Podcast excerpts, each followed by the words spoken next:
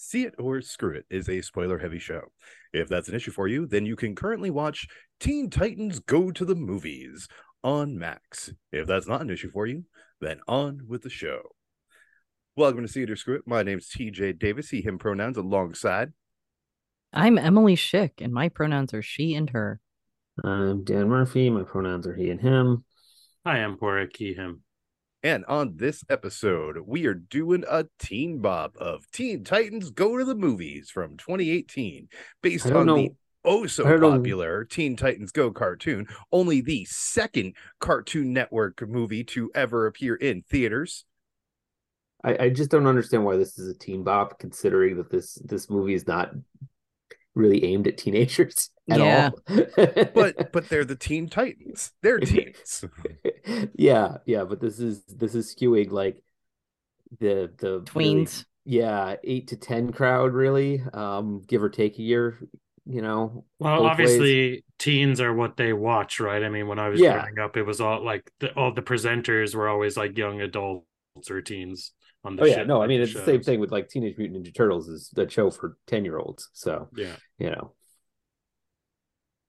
And look at how cool these mutant turtle teenagers are. Well, I mean, the Teenage Mutant Ninja Turtles do make a cameo in this, so, you know, good for them. Yep. Well, they're just property. Turtles in this. They are not teenage nor mutant nor ninjas when they appear in this, but they do make a cameo. Well, because they prevent them from turning into the Teenage Mutant Ninja Turtles. Mm-hmm. They set right the universe so that they don't go through the mutagen. I mean, that whole sequence I fucking love. Back in time. Yeah, it was fun. Yeah. I mean, where are we going to find Libyan terrorists with plutonium at this time? Yep. Oh, that's a great gag. I like that they do it just for the sake of doing it, and it is just immediately retro. I mean, well, that's one of the things that we'll get to. Like, I feel like if it had come out, like, you know, this year or like a lot of the references are very specific. And I feel like if this had come out in which, like, you know, Marvel and DC were pushing their multiverse concepts harder, I feel like they would have had more direct references to multiverses in that sequence.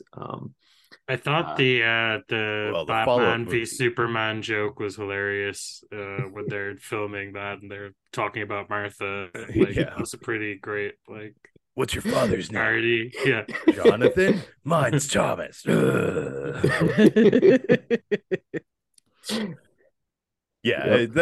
a good gag. Some pretty cutting of Zack Snyder for a like throwaway joke in a kid's movie. It had that real good Cartoon Network kind of stab vibe where it's like, oh, that actually hurts. Nice. I mean, there's also like 3 separate jokes about Superman's mustache in this movie too. Like there's a billboard in the background when they're on the back lot of Detective Chimp and the Mystery of the Missing Mustache. Nice. That I think is one of the better ones.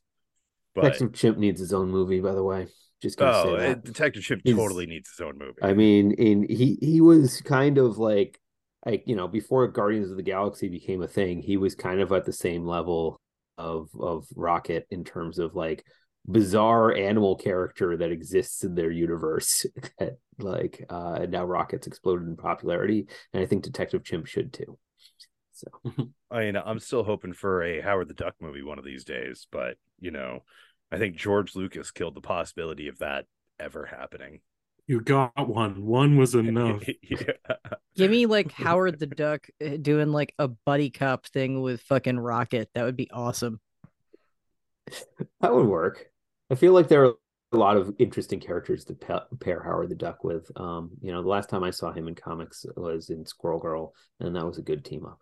So I mean, just pair him up with Leah Thompson again. I'm fine with that. Yeah, she's still working. Yeah. But no, I would definitely want it to be like the James Gunn Howard the Duck with fucking Seth Green doing a voice. Yeah. That'd be fun. I'd watch that. What about Bucky O'Hare? Is that Marvel? No, if that is the same ownership as Ninja Turtles, so if TJ's saying that that Warner Brothers has bought that, then that would be owned by Warner Brothers. Continuity Comics was the original. Yeah, everything. I mean, it's always kind of interesting because Turtles were sold years ago. Yeah, Ninja Turtles DC owns them. Ninja Turtles, even though their origins have their origins, Marvel. Yeah, their origins are tied to Daredevil. Like they were mostly a Daredevil parody initially, which is always kind of funny, but like easy to point out because like you know how the ninjas on that are called the Foot, and you know how the ninjas in Daredevil are called the Hand. Yeah, that's the joke. Yeah, uh-huh. That's a pretty good joke. Yep. It's like it's kind of, I think it like the superhero movie trend is kind of challenging for low budget films, you know. It's very hard to compete with, like, say like a zombie movie, you can have a pretty good looking one for a low budget, but like I think that has to be the reason. Budget. Like just Super. Super is awesome. Super is great, and Super is super low budget.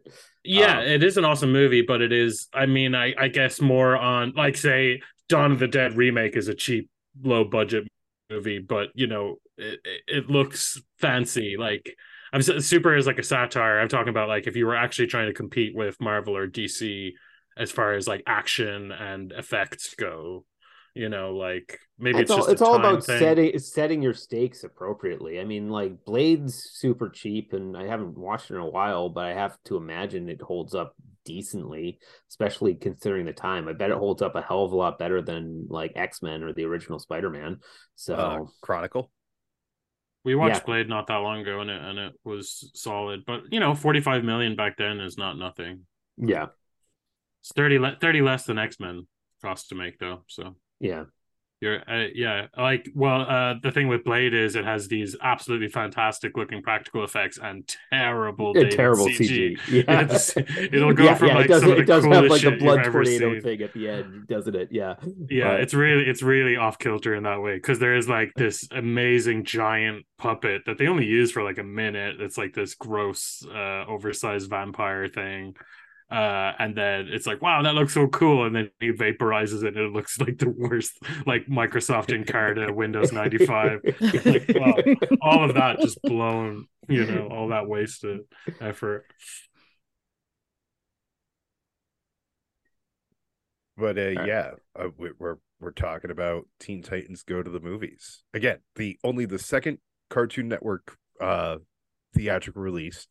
The first being the Powerpuff Girls movie in 2002. I never saw that actually. Oh no, I have seen it. This is also one of the only 2D anime movies of the previous decade, the 2010s that wasn't nominated for best animated feature.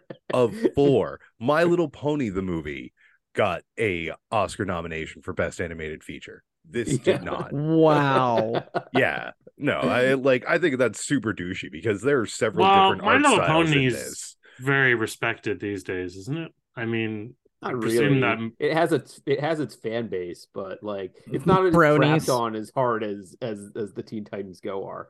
So, but like this actually showed like animation prowess. Like there are several different forms of animation going on throughout this movie. Yeah, at the same time. That I kind of wish lazy. Yeah, it's like I love the use of different styles, but I do think they're also kind of lazy versions of those styles. The first one where Robin is the imagining himself in the movie, I was like, oh, I wish the whole movie looked like this. This is a way cooler art style than what we have for the rest of it. Sorry, Don, I cut you off. Yeah, no. It's like you have that. You have like their Disney parody, but you know most of this is clearly kind of moving shapes around in like an animation program instead of like actually cell by cell hand drawn. So this is absolutely like Flash animation. Yeah, it's a little cookie cutter feeling, but you know it also feels a little bit like the usual like more effort than the show has, you know, like it's like they've upped it a little bit on the detail but not much. Oh, yeah. I mean, even from like the very opening where they have their usual DC opening, but it's all the characters are in the style of Teen Titans Go. And then you have like the pages flashing of 80s Teen Titans comics, a la, you know, Marvel movies opening. Like, I thought that those were a couple of good quick gags. Yeah. Oh, and then you have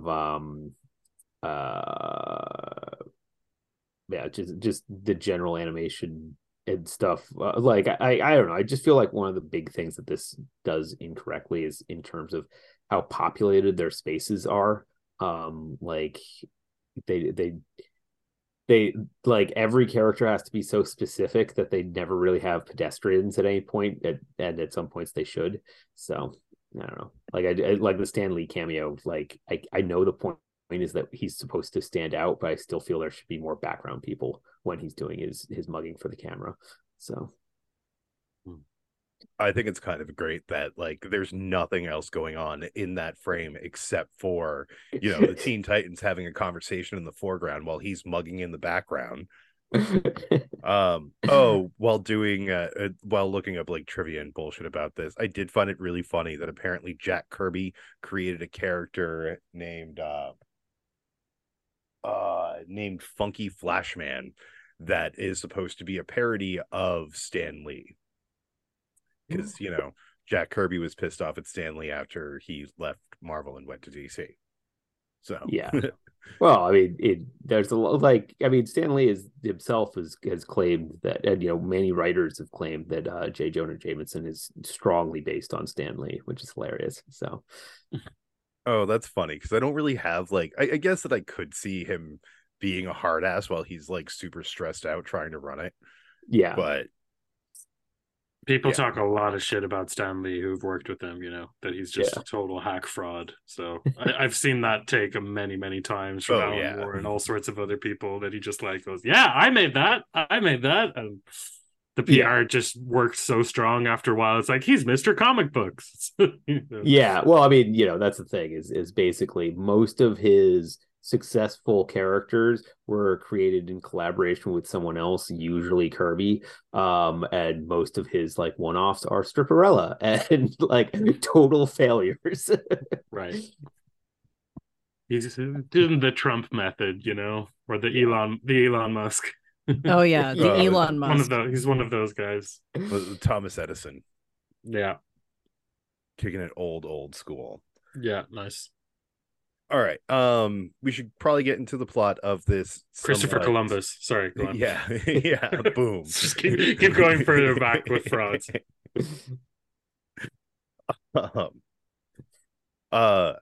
Shit. I was gonna say something. Yeah. I don't know. No, he was legit.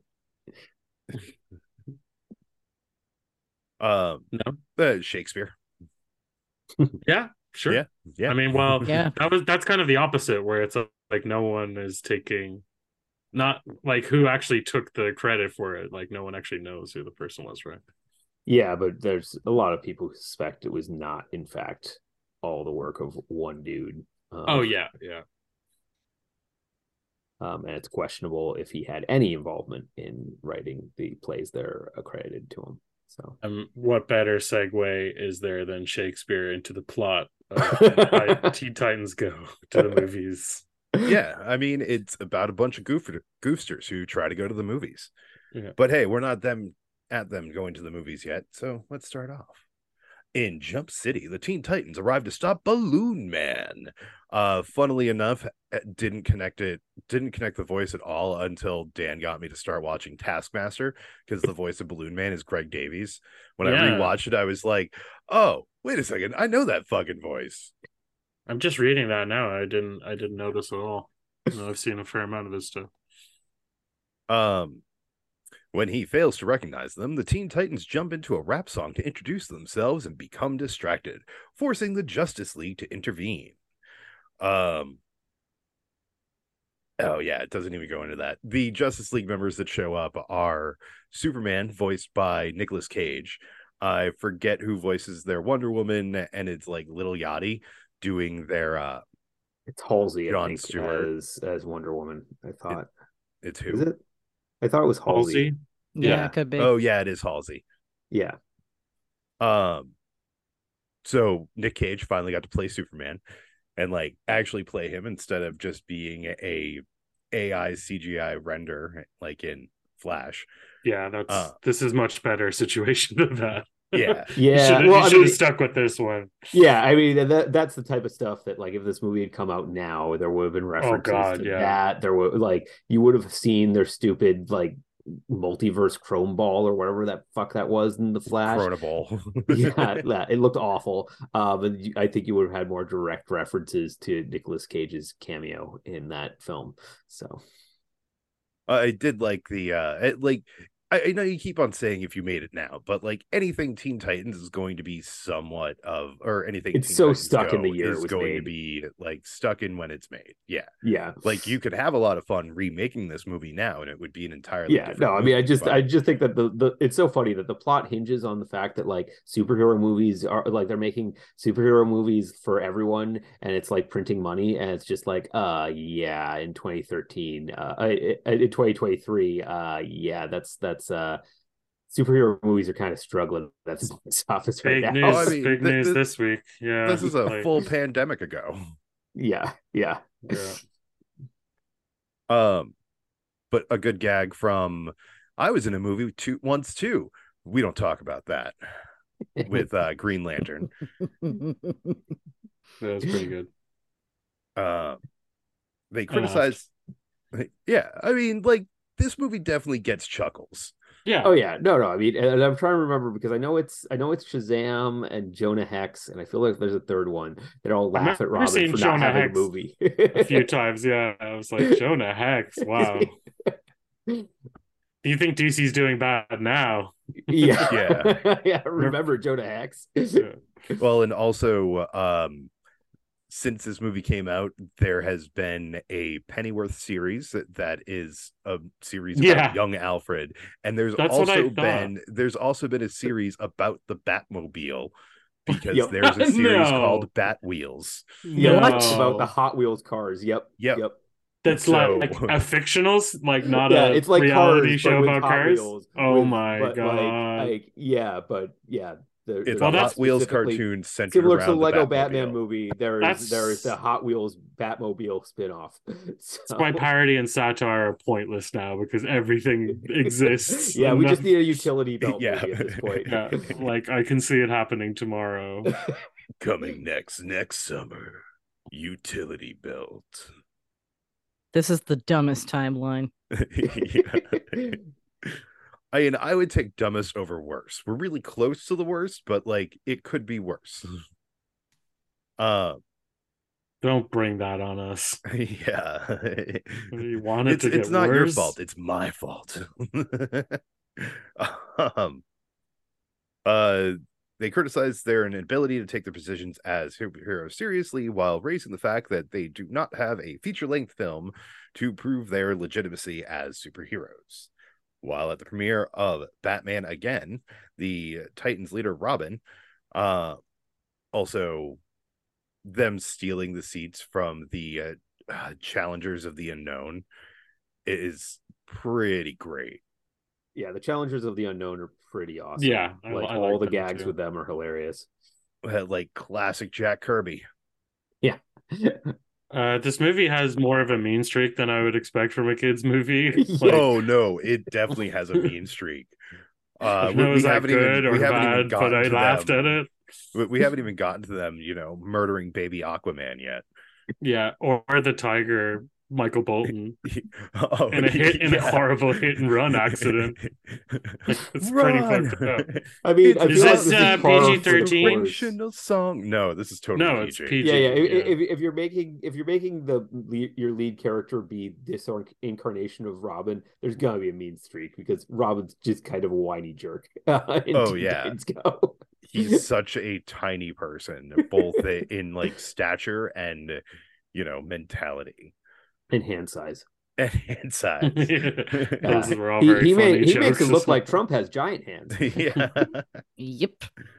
But hey, his baby hands saved the day, or at least allowed him to escape later. Yeah, it's interesting that was like a gag for an episode, and that it becomes like a major plot point in the movie. Oh, wasn't Swamp Thing as the third one? Oh, Swamp Thing got a series after this that lasted a season. Yeah, Swamp Thing. Yeah, yeah, you're right. Well, he had a made-for-TV movie before that, I think, too. Oh, well, yeah, he did have, like, Swamp Thing 2 was directed by Wes Craven. Yep, yep. And Swamp Thing was the first Heather Locklear. I watched that way too many graphic novel I ever read. Nice.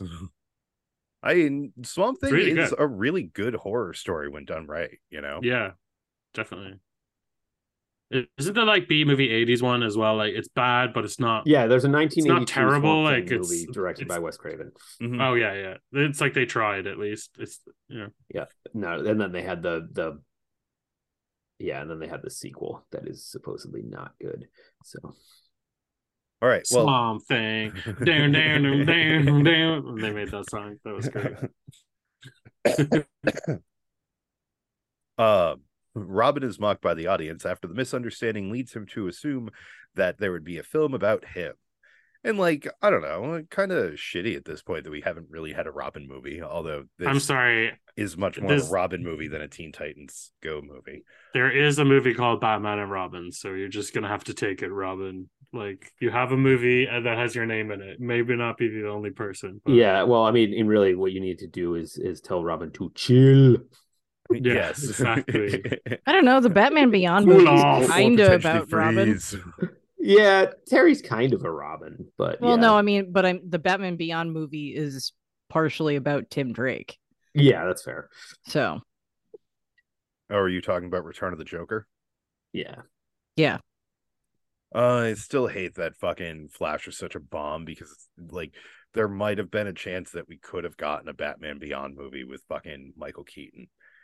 Would have been rad. Yeah, that's not going to happen. I don't know. I'm curious. I'm curious to see what James Gunn does with DC because hopefully he makes it good instead of all the shit we got in what they've been putting out so far. So... I'd like to see like there has to be some like mid to recognizable tier character that he has a plan for that hasn't had like a breakout.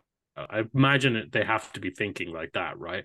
I mean, they've been trying to do that forever, but like, what's the next thing that can do Batman? I mean, Booster Gold's gonna have a pretty big breakout whenever they finally do a film, if they do it right. I think he's a great character that they haven't really used that much. I don't know, but there are other options. Booster Gold. Yep, Booster Gold, the dickbag from the future who steals a bunch of tech and travels into the past to play superhero. That sounds awesome. He's great. Awesome. Yeah. That's a great plot. That's the kind of thing I'm talking about. Get that guy, make a movie about him that's like an interesting movie. I'm in. Yeah, no, I mean, I kind of wanted them to do a bit of a soft reboot on the DCEU with 52, which would effectively replaced Superman with Booster Gold, Batman with Montoya, and Wonder Woman with Elongated Man, effectively, which would be interesting. Obviously, has his super. You know, Gunn has his own thing going on, right, yeah, that he wants to do. So I'm guessing it's mostly he just really wants to make a Superman movie. Yeah, but hopefully it's good. Hopefully, yeah, hopefully. like I think a doable Superman, a good Superman movie is possible. There's a reason why he's a popular character, and I haven't really seen anything that he's directed that would make me think that he could do a good Superman movie. So that kind of has me worried, but I'm very hopeful. Well, the thing about Superman is it's very earnest and authentic, and that's just not the vibe of any movie now. Everything is just quip city. Everything is so cynical now. Yeah, so cynical. It's tricky. Yeah. But at the same time, like you can have cynicism in the form of like honestly, Lois and Perry White and Lex Luthor should all be fairly cynical characters when they're canceled out by like super earnest as Jimmy Olsen and Clark Kent, you know. So yeah, that's probably how he's going to do it, right? Like Superman will be super, like he will actually be that old version of the character, but everything around him will be fucked up. Like that would make sense. I feel like that's how James Gunn will approach it. Yeah, that would make sense. All right. Robin resolves that in order to get a film made about him and the Titans, they need an arch nemesis. Nearby, a supervillain named Slade breaks into Star Labs to steal a crystal. The Titans arrive and attempt to stop him, but he swiftly defeats them and insults them using his mind manipulation. I feel like the crystal should have been the crystal just is generically called. Like, I feel like it should be called the MacGuffin crystal or something like that. Like something like really on the nose to point out that it's just a plot device. Like, I feel like they kind of do it, but they could have been a little bit more on the nose with it. Yeah, but like, you know, that's a joke for assholes like us. Which, not always a bad thing, but... Yeah. The next day, Beast Boy, Starfire, Cyborg, and Raven create a film to cheer up Robin, but he turns it off prematurely, and after a song declares that they will go to Hollywood to have a film made about them. Upon arriving at Warner Brothers Studio, they encounter director Jade Wilson. Jade. Like,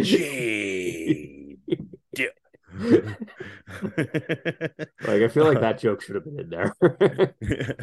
I like when like she it's so obvious down, that they're the when same. She turns them down for the movie. They should have all taken turns. Just Jade. Because I mean, like, you're supposed to know they're the same character. They don't make that joke without you know, making that obvious. So I feel like just make it even more obvious. But Slade just knows that all the superheroes are occupied. It has nothing to do with Jade Wilson. Also, they would like the creators of the show wouldn't let them use Deathstroke. Oh yeah, no, it's kid show. No names with death. Yeah, they think it's too awkward, so yeah, they have to use the Slade Wilson thing, though. It is hilarious because, you know, there's always like that weird like clearly Deadpool is a ripoff of Deathstroke, but Deadpool has eclipsed Deathstroke in popularity. So yeah. So like Deadpool is supposed to be making fun of Deathstroke. Yeah. Well, it's funny because like Deadpool has gotten like jokier over time. Like, he was always kind of like a little crazy, but once they made the shift from making him a villain to an anti-hero, he's kind of like gotten a little bit like more humorous than just sort of like, also, I mean, it's just the 90s.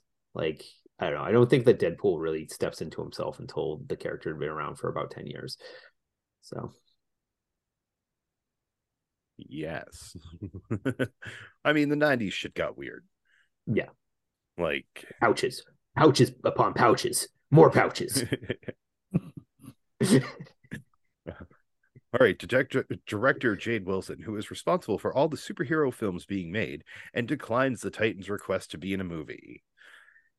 If I could be in a movie, it would just be so rad. The Titans retrieve the crystal back from Slade to Wayne Tech. However, Slade escapes, resolving to split Robin from his teammates. The next day, Jade invites the Titans back to Hollywood and announces that she will make a movie about them due to their fight with Slade.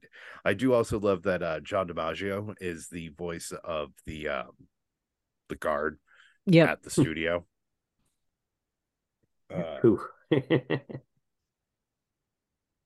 Yeah, the voice cast in this is interesting. Like, they got a lot of weird people to do very small parts.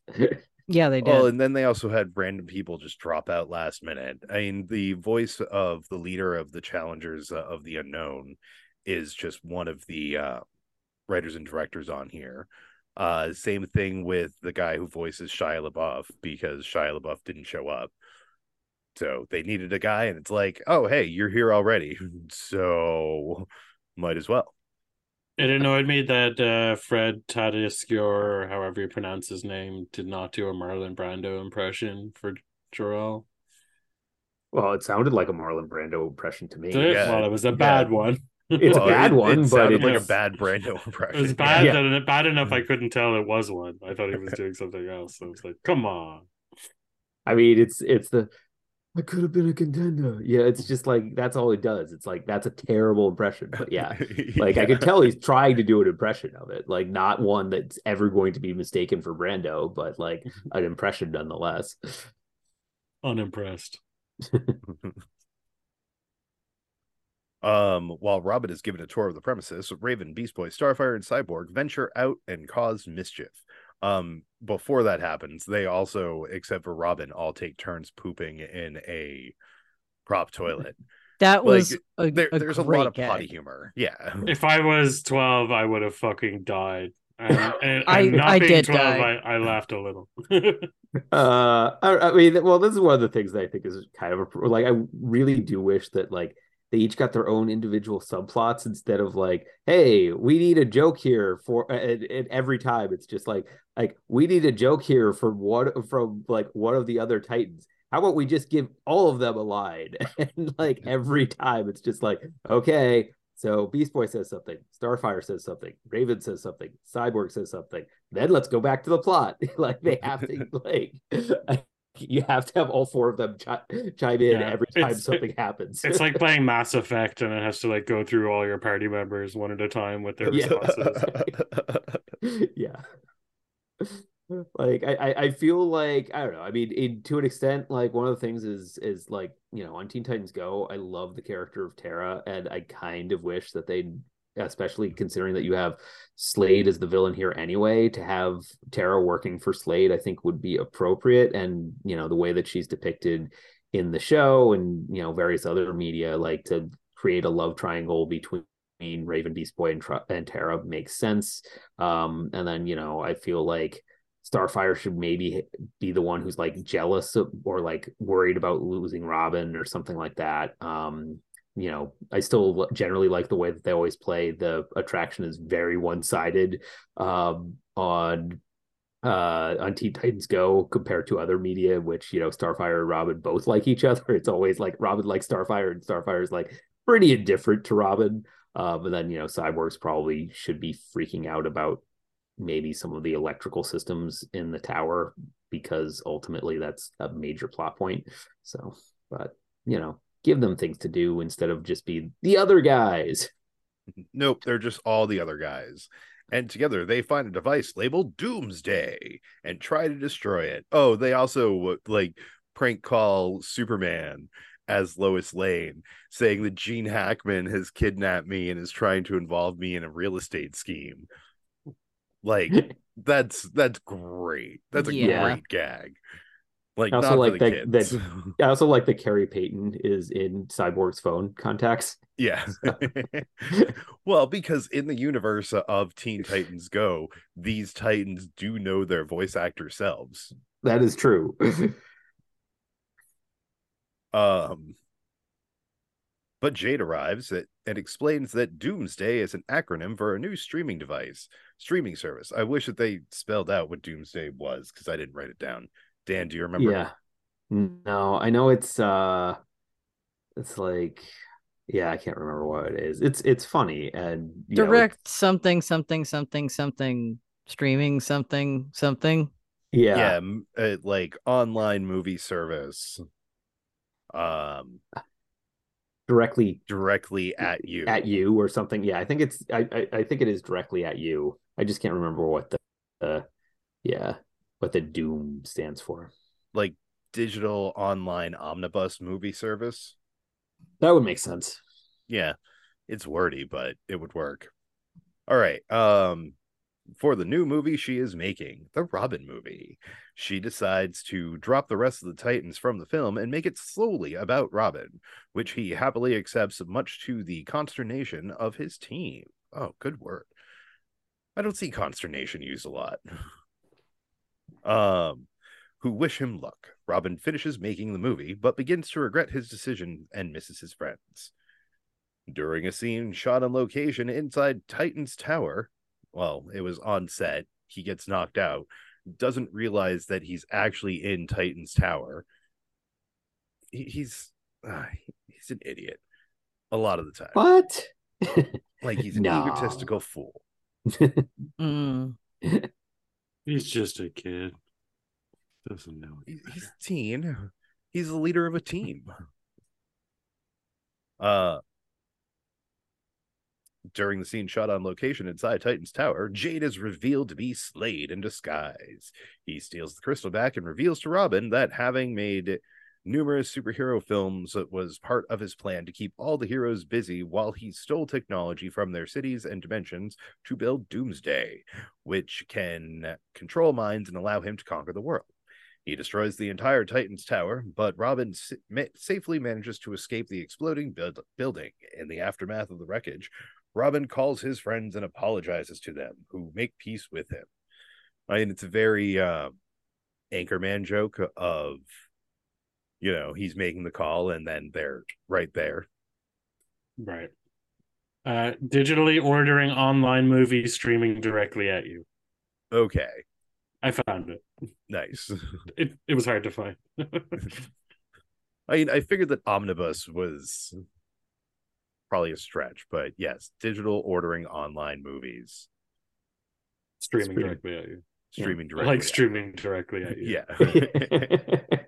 Into your brain. Hey, I mean, I like how they don't have a bunch of additional words, you know, because that's always been my problem with the Committee for the Liberation and Integration of Terrifying Organisms and their Rehabilitation into Society, because there's a lot of like certain words we decided to include and certain ones we did not. So,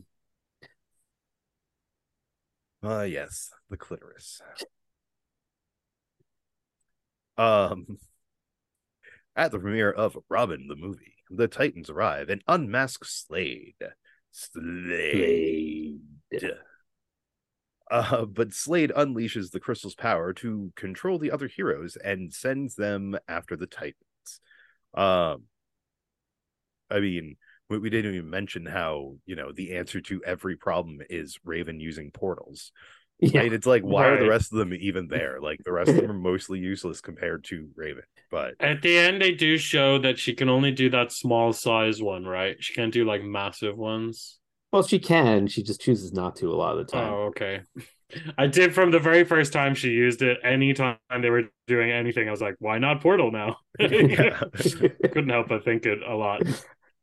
Well, I don't know. I generally, one of the things I've always liked about like Raven's character design is that she's like too lazy to bother walking. Yeah, so, I could believe like, that she just doesn't like, want to do around. It. Yeah.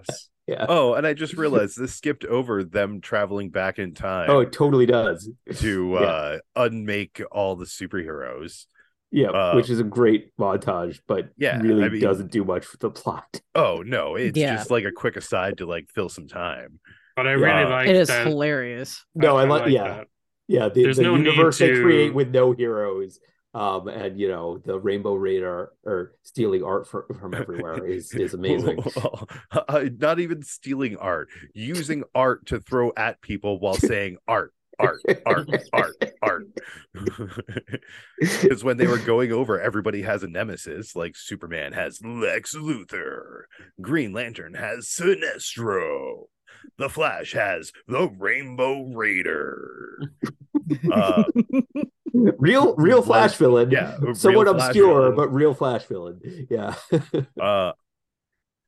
And then, you know, them going back in time. You did mention the shitty Brando impersonation that Fred Tatasciore did, but them doing like dubstep to fix Krypton so that Superman doesn't get sent off.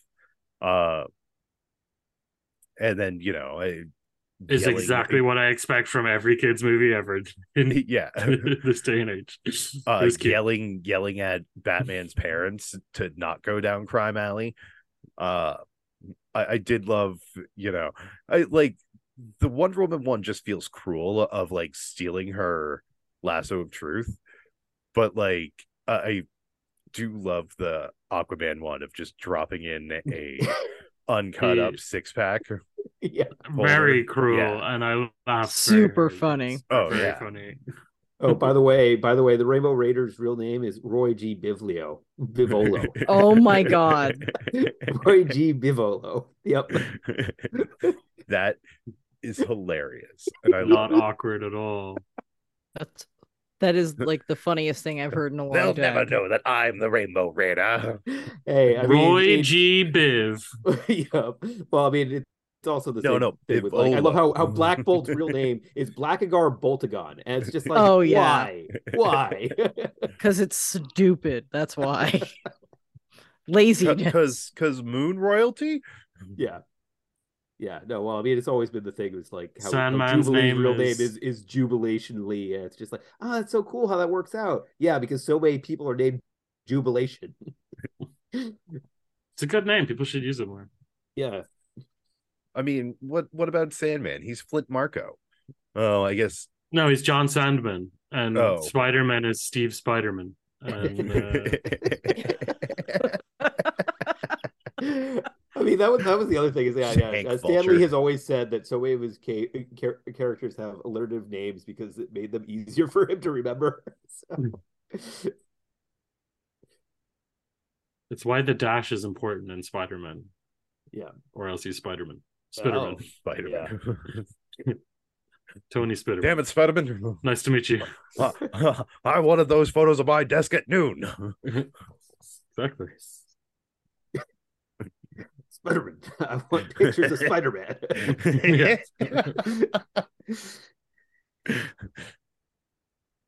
Good old Steve Spider-Man. Power of the Crystal. Robin goes after Slade while the rest of the team leads off the heroes. However, Slade uses his new power to control Robin and tells him to attack his friends. They show him the rest of the movie they made for him, causing Robin to come to his senses. Slade attempts to fight them with a giant robot, but the team uses a song to take out Slade, their song from the beginning, but way more epic this time. Song to take out Slade. This movie is vaguely a musical. Oh, yeah, this is definitely like vaguely a musical. It has like, you know, at least 4 musical numbers and a reprise. Yeah. And it's only 84 minutes, so that's a lot. Yeah. They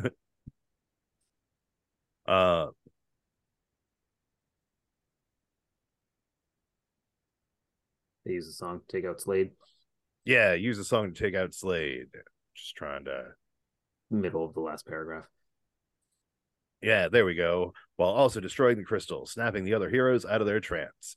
They all congratulate the Titans for their heroic efforts, while Robin admits that he has learned to be himself without needing a movie. Learning something. Boo. Boo. Roll credits. Don't let him learn things. The credits start to roll, and then Robin keeps on trying to talk, and they're like, come on, dude. We're trying to get out of here. Credits. And then Robin tells you to ask your parents where babies come from on the way home. Yep. That's pretty good. Yeah. And then in a post-credit scene, the 2003 Titans say they found a way back, thus creating a bridge to Teen Titans Go versus Teen Titans, which I did also watch again before watching. Yeah, I watched that once, and I still haven't seen Teen Titans Go see Space Jam or whatever the actual title of it is. It's something like that. Oh, yeah. So Teen Titans Go watch Space Jam isn't as much fun as you want it to be. Yeah. So 3 movies? Yeah, but only this one got a theatrical release. Right. The Space Jam one definitely doesn't. Yeah. Yeah, that was just a marketing. Yeah, that was a promo tie-in for the release of the LeBron James Space Jam disaster movie that they probably spent a truly frightening amount of money on, I'm sure. Yeah, I'm sure they did. All right, there were some like fun posters and billboards in here. Jonah Rex, Aquamanatee, BVS, that's Batgirl and Supergirl getting along and being pals. Lantern Corps, that's about eating apples. Mustache Superman, Dark Knight's Metal, where you know it's just the Dark Knight rocking out. What's Up, Doc? I thought it was a fun one because it was Doc Manhattan as Bugs Bunny. Oh, nice! Missed that one. There's a Gotham Sirens musical. Batman versus Joker, Yawn of Justice. That's pretty like brutal stuff. And about Batman versus Superman. I mean, this movie is not kind to Batman versus Superman. Oh, it shouldn't be. Not at all. And I love that about it. I mean, I'm sure it had already been torn to ribbons, and the higher ups are like, yeah, just do whatever you want. There's no protection anymore. It's open season on Snyder. I mean, I mean, this is also 2018 when it was still like, no, he might be able to pull it out. And it's like, nope. Yeah. The writing had been on the wall for a while. But yeah, I don't know. I mean, it wasn't really like, I'm curious if the pandemic doesn't happen, I'm curious how certain films perform at the box office instead of being released to streaming, and if that changes the calculus on things. Because do you think they would have done the director's cut of Justice League without the pandemic happening, or because there was I don't think they do, but I'm just curious for new shit. I'm just curious how 1984 performs theatrically, in particular, because like that movie sucked and everyone says it sucked, and I don't think the streaming numbers were great, but people would have seen it in theaters. Right. There are also some good shops in here. Sorry, you were going to say, I have my shit written down. I feel like somebody was about to say something. No. Okay, I am just losing my fucking mind. All right, there were some good shop names. Lazar Us, Body by Bane. Like this awesome. This one's from the show, but Mother May I's Pie Shop, Flash Fastest Food, Sinestrals and Buns, Apocalypse and Lashes, Endless Fries, and like the poster was, Death from the Endless, because that's also a DC property. The Rorschach, again, Watchmen. I liked Broom Patrol because like Doom Patrol doesn't get enough love. Yeah, well, I mean, it's always that's the other thing is it's so funny to just look at how these characters are portrayed in like both the Teen Titans universe and the Teen Titans Go universe compared to their like more comic accurate counterparts, in which, with the exception of Dick Grayson, I feel like all the other ones have like grim, dark problems with them. So, but like Dick Grayson's a decent character, but like sometimes, even Dick Grayson has like grim, dark problems. Like his family's fucking murdered. No, I know, but like generally speaking, he's like vaguely well adjusted, whereas like Raven is always played as like actually like kind of evil, and like Starfire is like a slutty airhead, and like there's been all sorts of talk of like I read this whole article about how like Cyborg is the worst character because of how he's essentially like neutered, and they kind of play that up a lot. The fact that he's incapable of having sex is like a huge part of his character in the comics, and it's like why and weird, and Beast Boy, because like, men are obsessed with penises, and then Beast Boy is basically just watched his entire family die and is just kind of just mourning them constantly, so fun times. Yeah, I'm really glad that I'm mostly familiar with like even like the early 2000s Teen Titans cartoon wasn't as grim dark as that. Later. Yeah, no,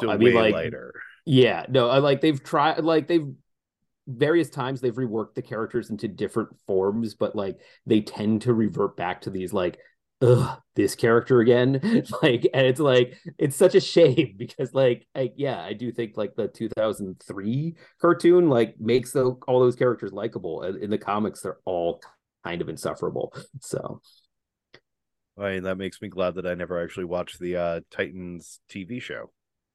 That seemed to push a lot of their they're not as good qualities, but I never watched it. So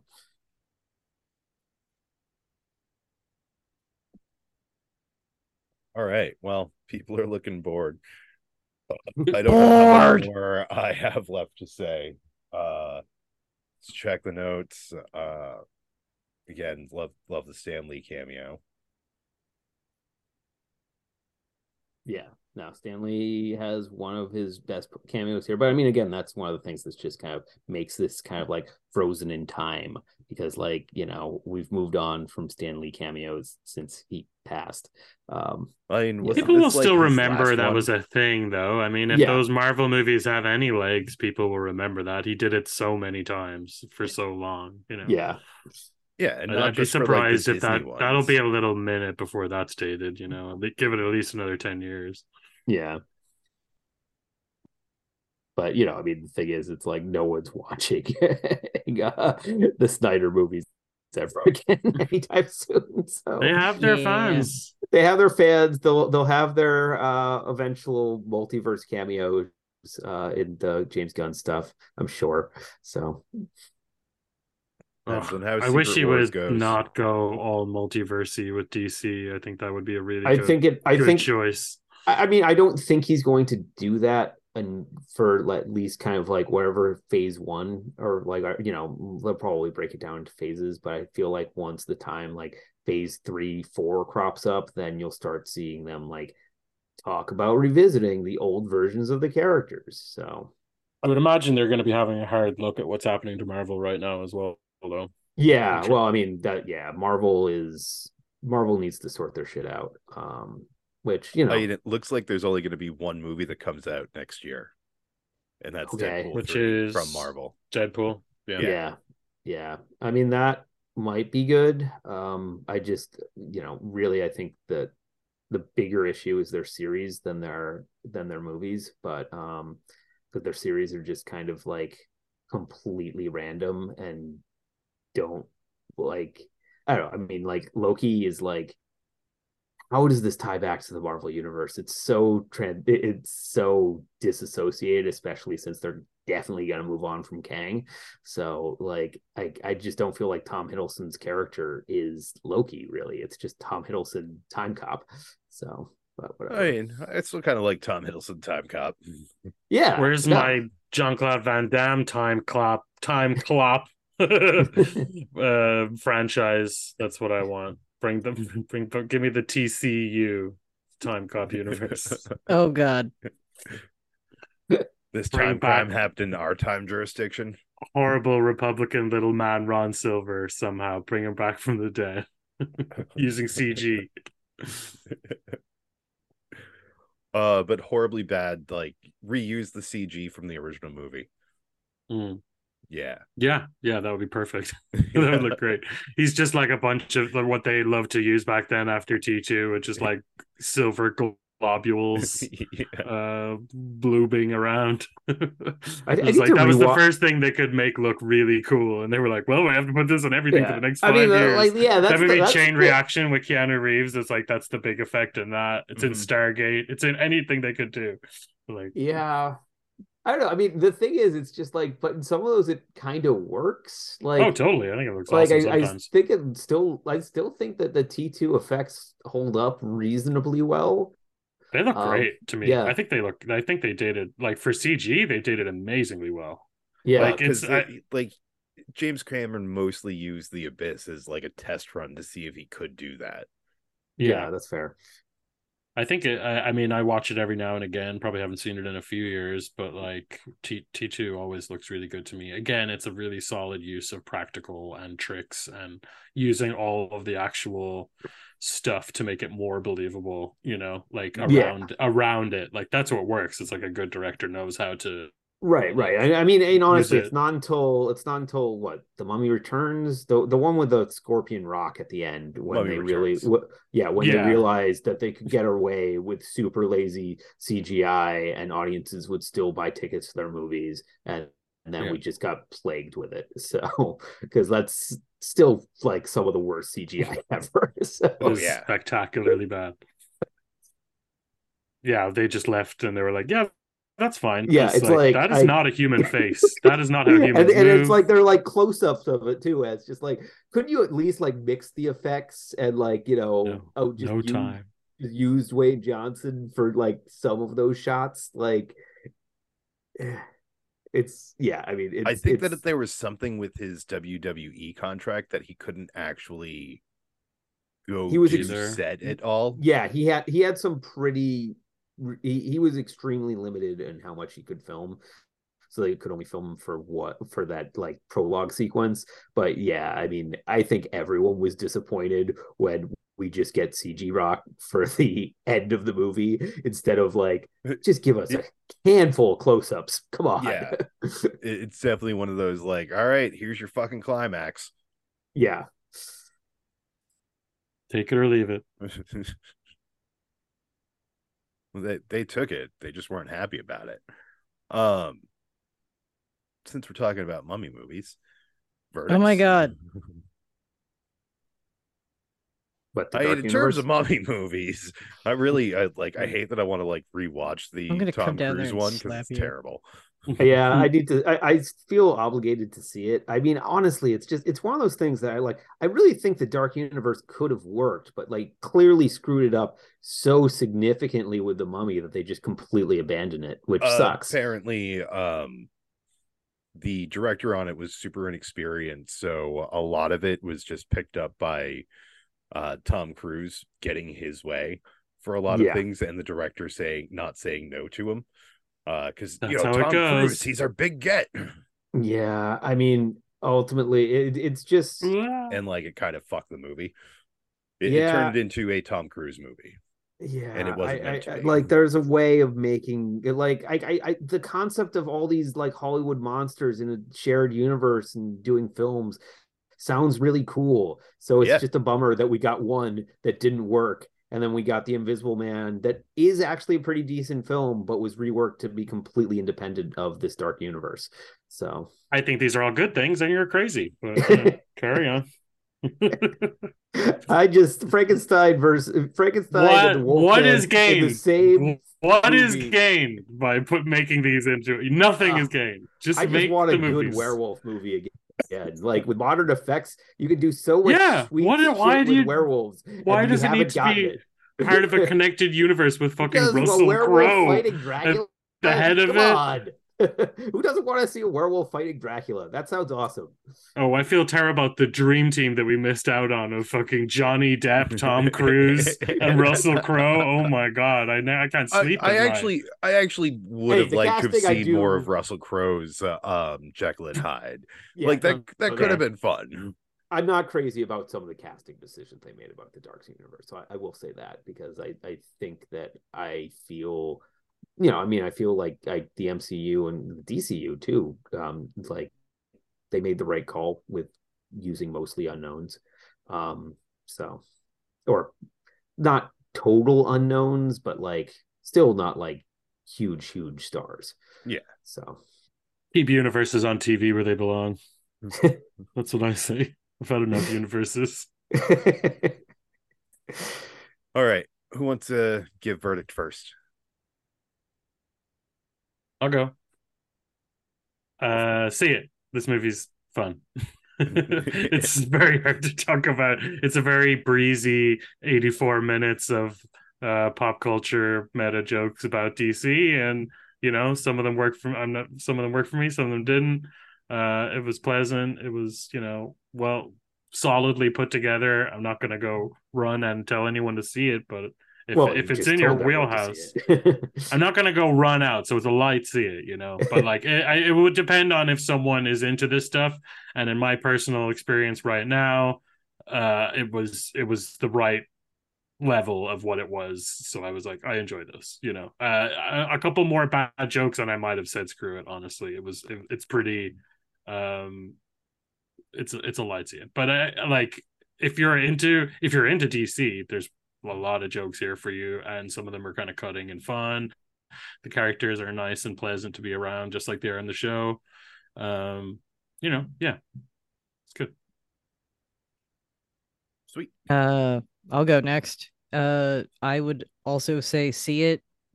I agree. I don't think that this is something that like, it's like, oh hey mom, you should go watch this. Like, but. If you... Your mom would love this movie. Come on. No. I'm just kidding. I don't know. Yeah. Animation's a harder sell. Animation, the show itself is fun. Like, much like the show, the jokes can be kind of hit or miss for me, but you know, overall, I have a good time. I like the characters, you know, like, yeah, it's not, you know, the most deep script ever created or anything, but, you know, who cares? That's not what you're here for. You're here to have fun, and you will. All right. I mean, I guess I'm going to go. Yeah, I mean, and it's, I guess it's a light see it, it's a qualified see it. I mean, it's so much of it is like just an extended episode of the show. And, you know, I mean, like, I like the show fairly well. I think that, like, I, you know, this fits in with the show. It's kind of an average episode. They do a little bit more with animation here than they can get away with on the show, which is cool. I do feel like it's stuck in 2018, and, you know, I mean, it's one of those things that's just like, if you like superheroes and you have a sense of humor, which, you know, listening to Snyder fans sounds like there's a significant portion that like superheroes and don't have a sense of humor. Like, I think that take that, Snyder fans, this works, because, like, the jokes are funny. I kind of want something a little bit more from this, because, like, as much as, like, I think cinematically they do some interesting things with animation, I feel like the scope of the story just seems kind of limited. And, you know, I mean, I wish that they did a little bit more with the characters that aren't Robin in the Teen Titans. I kind of wish they had their own subplots. But you know, I think that at its short, or if you get the jokes, which, you know, again, you know, that's why I qualify that. If you have to be somewhat of a superhero fan, like, there are some really funny ones in here. So, you know, on that basis, I think that, yeah, see it. Awesome. Yeah, no, this is a unanimous see it. I really enjoy this. Wait, movie. We're missing one. Oh, no, we're not. Sorry. Yeah. Carry on. I really enjoy this movie. It's you. You're the one we're missing. But I've also been a fan of, like, Teen Titans Go for a number of years as well. Like, there are a couple of jokes, like, you don't have to be a fan of that to be able to enjoy this movie, but you do have to have, like, working knowledge of superhero universes somewhat, or at least should. Then again, like, you don't have to enjoy them being rad on time cycles while Take On Me plays. Like, that's fun no matter what. But yeah, I really enjoy this. You know, it is a product of its moment, hence, you know, a bunch of mustache jokes. But still, it's a fun watch. It's light, it's breezy, it's enjoyable. It'll give you a few chuckles, so see it. Awesome. Yay! It is, you know, promo material for DC, but at least it's funny promo material for DC. Yeah. It feels like it's made by people who care about it, you know? And that's enough for me. And I don't think you need to have, like, a massive knowledge of DC Comics to get some enjoyment out of it. I mean, I feel like you need to have familiarity with, like, Batman's origin story. Yeah. You probably should have seen...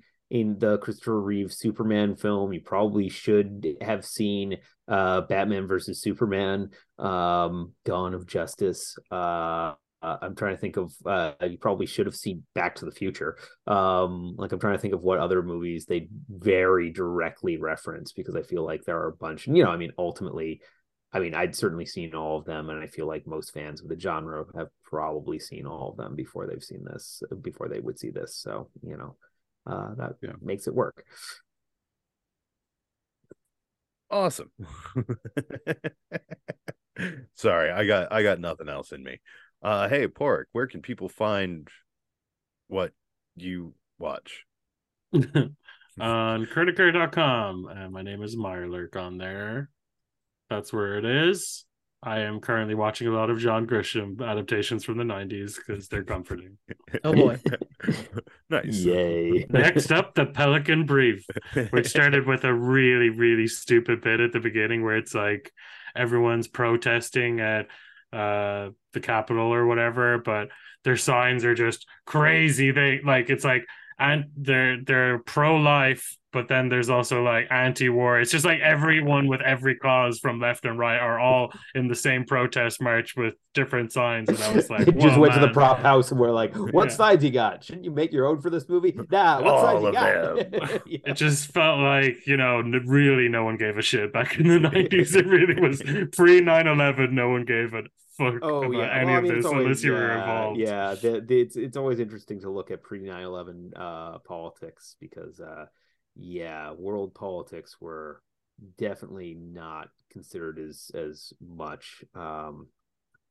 And also it's just like, it's so crazy to think of that the main issue of what Gore versus Bush was education. And you know, that has slid down significantly, and now we have the shit show that is what's going on in our education system as a result. So yay. We fail English, that impossible. Yeah. They burn the book. Yeah, how dare you give me? How dare you give my student an F? Well, you don't pay me, and your student is a dumbass. Well, it's still your fault. Like, the kids need to learn about tech war sometime. Yep. American exceptionalism. Yeah. Keep teaching that concept. Woohoo! That's working out great for us so far. So Dan, you have a webcomic. Where can people find that? Yeah, you can check out my webcomic with fetus.com. Sweet deal. Emily, we have another podcast, don't we? Oh boy, we do. It is called New England Beer Reviews, and it's just TJ and me. We haven't had a guest in a really long time. Talking about beer when we get around to it, but like we actually just released an episode last week, so go fucking listen to that. Indeed we did. We do have years currently for another episode, so we might have another episode sooner than like a month and change. Yeah, that'd be cool. Yeah. Sweet deal. Well, we've been See It or Screw It. I've been TJ alongside Emily, Dan, and Porik. You can check us out on Facebook, X. You can give us money at patreon.com/NEBR. Speaking of NEBR, I usually do it the other way around. Whatever. It's SIOSI. Oh, yeah. SIOSI. We also have, there are also the other one for New England Beer Reviews that TJ was also doing. Yes. Yeah. Pay us everywhere. Yes. I'm good with that. I'm also on Letterboxd at letterboxd.com/SIOSI, the initials of our show, same as our Patreon. I don't know. Anybody got a final word? Because if not, then it's just going to be waffles, waffles, waffles. I was going to say dance for your bees. Dance for your bees. But no. Yeah. Sad bee dance. It's always a good one. You should check that out, guys, if you haven't seen that. Teen Titans Go. I watched the one about the song that Cyborg keeps listening to because it was pretty fun. When I look at you, I feel the story in your there are a bunch of good episodes. Like, that's quality. I'm a big fan of their Girls' Night series. Yep, Girls' Night is great. Girls' Night is a lot of fun. Also TV Night is fun. Because those are just like we don't have a full idea for an episode, but we like this idea while it's Batman and Gordon watching TV. So we get a lot of Batman and Gordon just. No, I do like that running gag of Batman and Gordon just kind of like chilling out. Yeah, like he was in the theater in this, sitting next to him with his popcorn, and it just looked really adorable. They do good by Gordon in this and in that new the Harley Quinn show.